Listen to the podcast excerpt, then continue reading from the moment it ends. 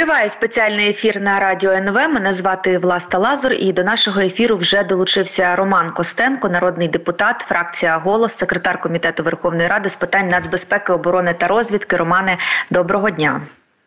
Доброго дня, Власа, доброго дня всім. Ми, ми, я думаю, ми продовжимо е, обговорювати частково Авдіївку і все, що там відбувається. Е, буквально кожен день на минулому тижні були повідомлення про те, що Росія захопила там якісь якесь одне село або якісь два населені пункти неподалік Авдіївки. Тобто, ми бачимо, що фронт там можливо не так активно, але змінюється. Як би ви зараз е, коротко можливо описали тамтешню ситуацію? Зокрема, цікавить, як далі ще може посунутися фронт, тому що звучать сценарії різні від того, що фронт стабілізувався, і до того це вже більш песимістичні сценарії в західній пресі. Що е, Авдіївка е, ну є таким предметом тривог з боку української влади, е, тому що якщо з такими темпами, е, як було це зроблено на Авдіївському напрямку з боку російської армії, тобто там захоплення міста і рух далі, то можна навіть остерігатися того, що чи витримає там оборона великих міст, е, мовляв, особливо якщо там після виборів в Росії буде мобілізація. Що, Що ви скажете? Ну дійсно там е, ворог. Мабуть, ми навіть з вами про це говорили. Що е, найбільша проблема це відсутність наших оборонних позицій, на які можна було спокійно відійти, і це проблема. І Е, тут питання в тому, що ми маємо розуміти, що ті війська, які відходять, їм досить складно переходити до оборони. Мало бути підготовлено таким чином, щоб були позиції, і війська, які відходили, мали зайти за війська, які вже обороняються. А в нас, наскільки я бачу, зараз ситуація тоді була. Зараз уже там я знаю, що підтягнули резерви, намагаються стабілізувати і більш-менш стабілізували. Але якраз от е, війська будь-які, які відходять, вони є найбільш уразливі по факту. І ворог цим користався, коли ми відходили на непідготовлені позиції. І нас доганяв і вибивав нас там з тих чи інших е, населених пунктів.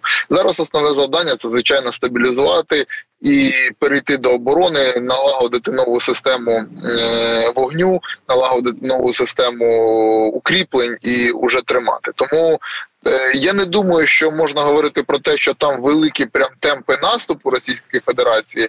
Е, вони є невеликими в розмірах взагалі бойових дій, які відбуваються на нашій території, але все рівно загрозливими. Тому ми маємо розуміти, що ми маємо їх зупинити.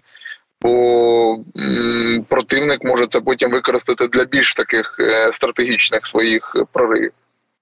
Але також були були як мінімум дві заяви від головкома Сирського. Він я так розумію, десь там зараз працює на сході або був принаймні там.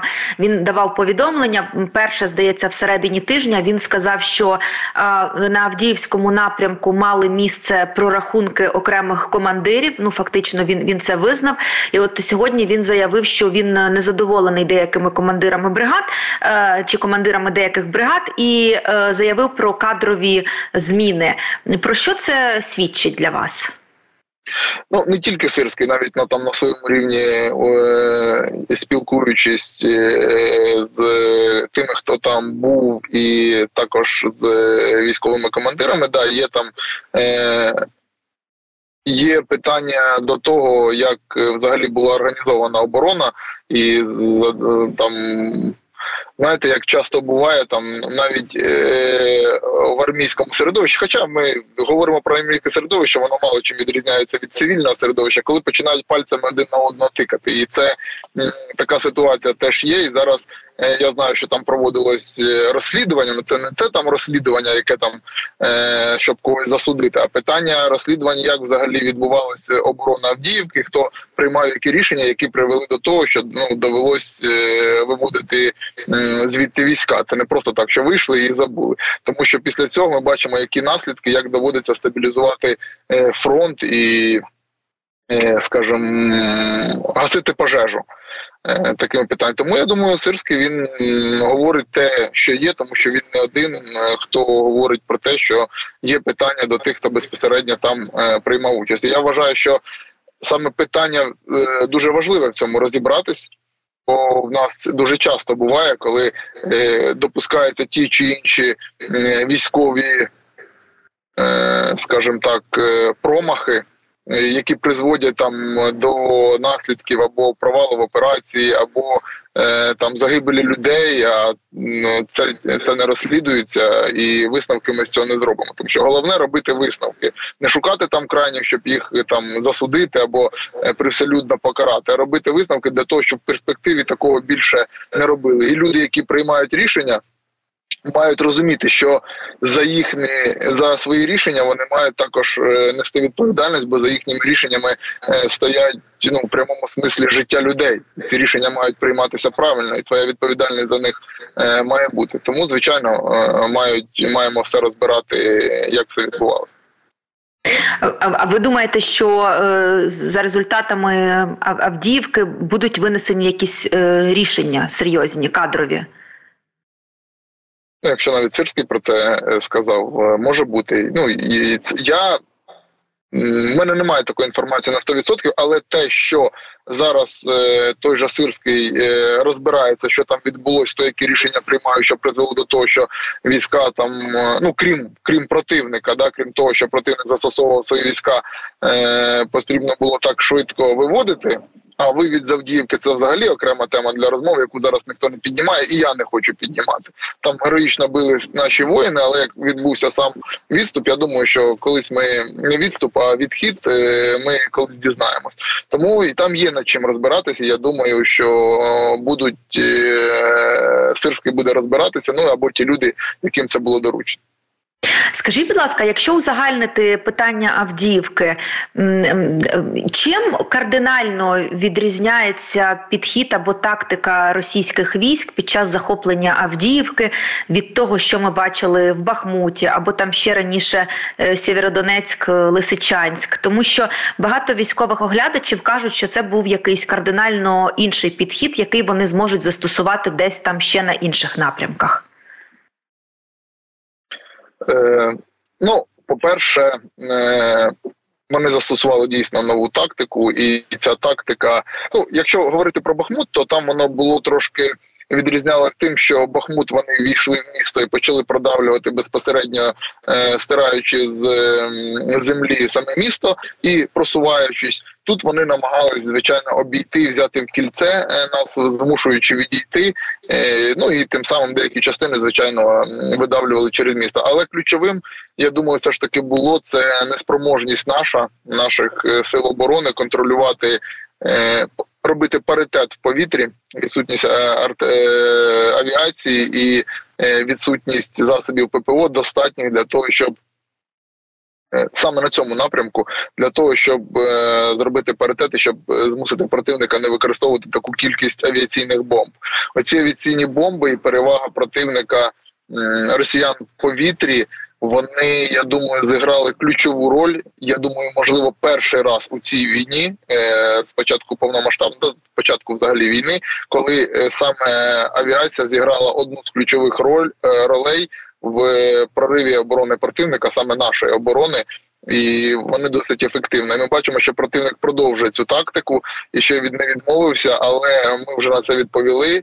Ми бачимо, що останнім часом скільки російських літаків було збито, і практично всі вони були збиті якраз під час використання цієї тактики противника закидування е, переднього краю кабами. Бо ну, коли летять такі бомби, їх в Росії багато, то людський фактор взагалі нівелюється. Якщо від снаряду там можна десь в окопі е, сховатись, навіть якщо він там в 50 метрах від тебе е, вибухне, то якщо ти будеш нормально, скажімо, окопаний, то загрози практично немає. Але акаби тут, які б тебе не було укриття, якщо особливо е, півтора тонні прилітають, то тут е, все живе стирає з поверхні землі. Тому росіяни е, продовжують це використовувати. А нам потрібно швидко щось робити для того, щоб цьому протистояти. Бо вони, от на цьому фоні, це їх як. Е, от я багато разів говорив, от війна вона складається з таких ваші наші. От ми щось придумали. У нас є буквально місяць для того, щоб це використовувати, поки там росіяни е, віднайдуть, як з цим боротись. Потім росіяни знайшли. В нас є місяць для того, щоб віднайти щось нове, е, як з їхнім боротись. От зараз ця перевага на боці росіян, і ми зараз намагаємося її. Невілювати за рахунок там засобів ППО. Зараз нам потрібно віднайти, як боротися з кабами на передній лінії. Я я тут е, зауважу просто для контексту. Скажу, що за останні два тижні, принаймні, е, це це, це свідчить свідчать повідомлення е, збройних сил України. Було збито 13 російських літаків. Це доволі велика цифра в порівнянні з минулими місяцями і навіть роками. І це все ще й відбувається на тлі суттєвих затримок постачання боєприпасів і також ракет для комплексів протиповітряної оборони. Це, Це те про що ви говорите? Це українська сторона навчилася е, швидко реагувати на цей новий підхід і таким чином почала збивати російські літаки? В тому числі ми бачимо, що, по-перше, був збитий російський літак А-50.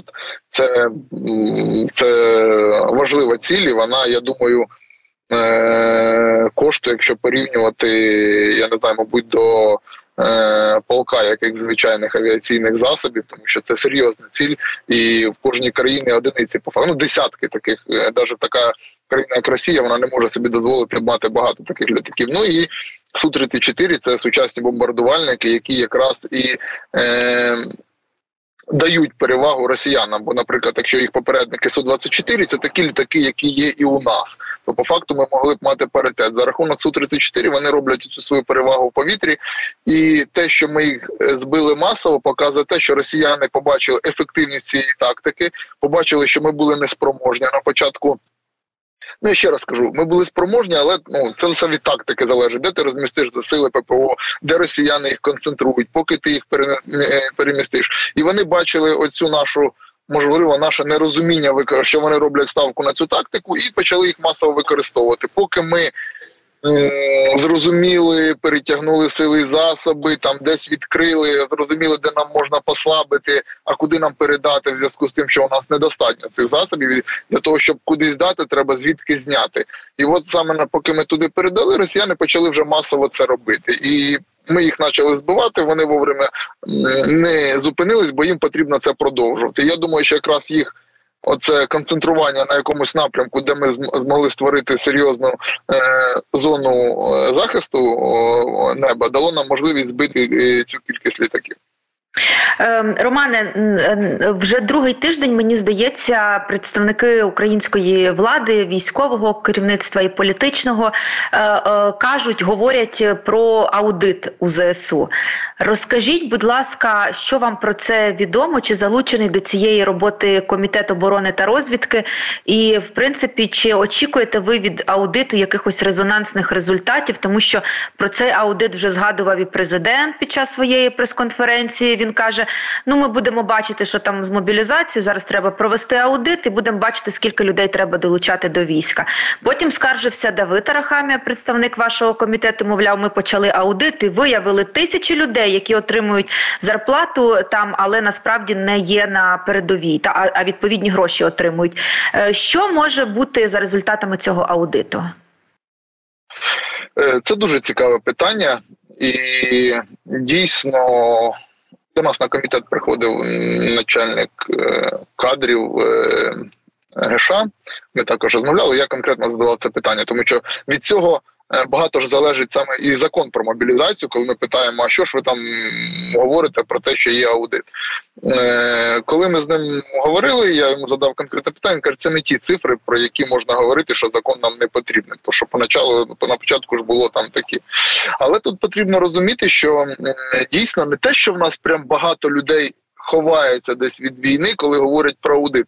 Тут потрібно говорити про підходи які ми маємо використовувати зараз, щоб тих тих людей, які вже є в збройних силах, силах оборони, перенаправляти на правильні посади і на місця, де вони більш потрібні. Просто можна навести приклади, як це відбувається. Тут питання. Чи хтось раніше мав це зробити, чи пройшов час це зробити, але просто наведу приклади. Наприклад, там е, ми розуміємо, що є якісь у нас там бази зберігання озброєння, де по мирному часу там ну до прикладу, 150 людей в них е, був штат. А по війні навіть е, там.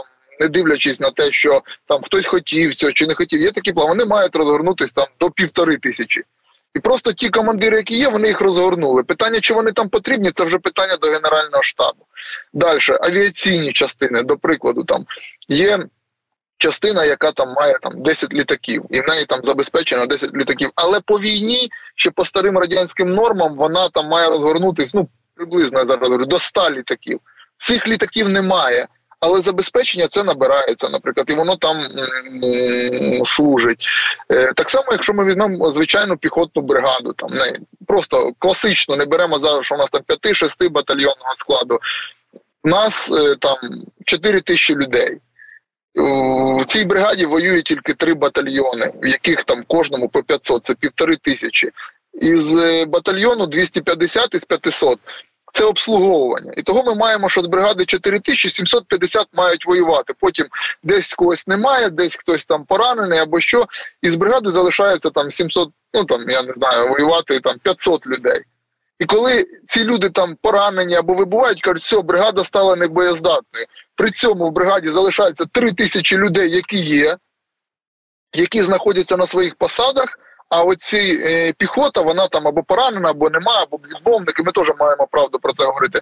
Тому нам потрібно, я вважаю, робити реструктуризацію, щоб у нас не було тисячі тилових частин, які просто типу щось забезпечують. Хоча забезпечення це важлива е, складова. А коли йти на поле бою, у нас там десятки людей, яких там практично немає, і вони несуть все на своїх плечах. Тому я вважаю саме той час, коли маємо зрозуміти, скільки нам потрібно в забезпеченні, скільки нам потрібно в піхоті, скільки нам потрібно в на інших напрямках. Тому що зараз, з моєї точки зору, як я дивлюсь, дуже великий дисбаланс між тиловими частинами і частинами, які е, воюють на передньому краї. Я вже не кажу там про ремонтно-відновлювальні батальйони, які можуть бути в повних штатах, а при цьому засобів для відновлення ну немає. Але цей батальйон е, створений, наприклад.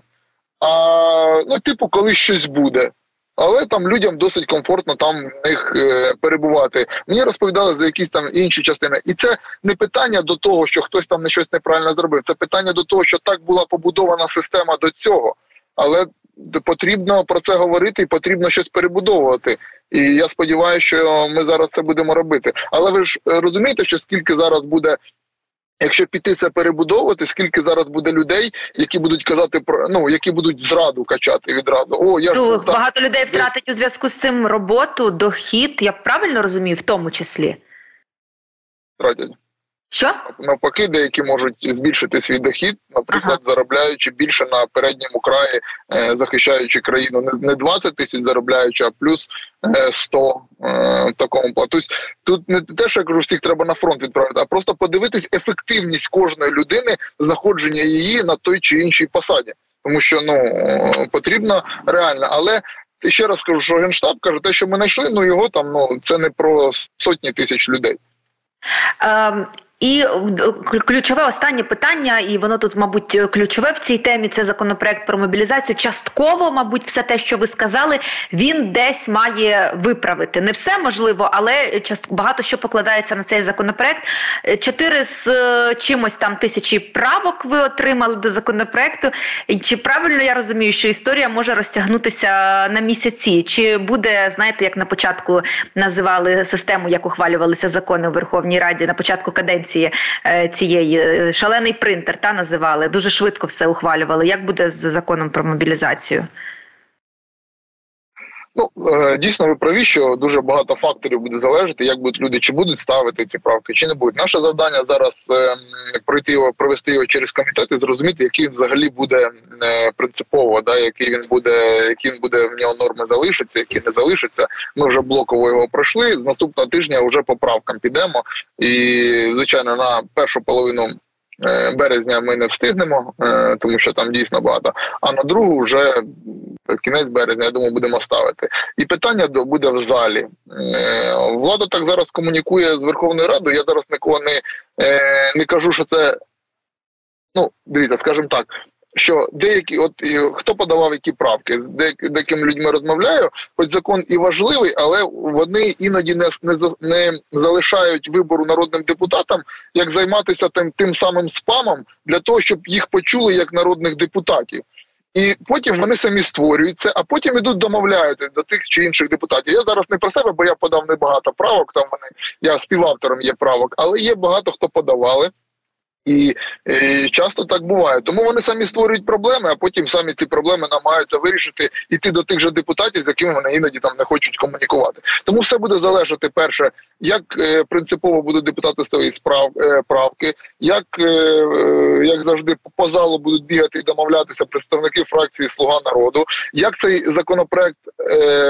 Е, буде вимальовуватися, як його принципово захоче побачити весь зал з конституційними обмеженнями, з обмеженнями або з зауваженнями. Тобто оці фактори також будуть е, мати.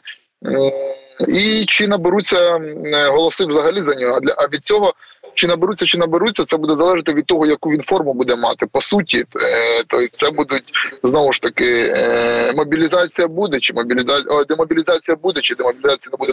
До речі, це єдине питання, по якому комітет ще до сих пір не не дійшов згоди. От все ми роз, розглянули, більш-менш розуміємо. А от демобілізацію ми не зрозуміли, тому що генштаб і міноборони там е, кажуть, що от не має бути чіткої норми прописаної про демобілізацію, має бути там. От рішення ставки або ще щось. А у нас інша думка, і ми хочемо їх заслухати в закритому режимі, тому що ми розуміємо, що це якраз і є питання національної безпеки. Воно є дуже важливим. Романе, дякую дуже за коментар. Роман Костенко, народний депутат, фракція голос, е, секретар комітету Верховної Ради з питань нацбезпеки, оборони та розвідки. Був на радіо НВ. Далі у нас новини. Після новин ефір продовжать мої колеги. Залишайтеся на НВ.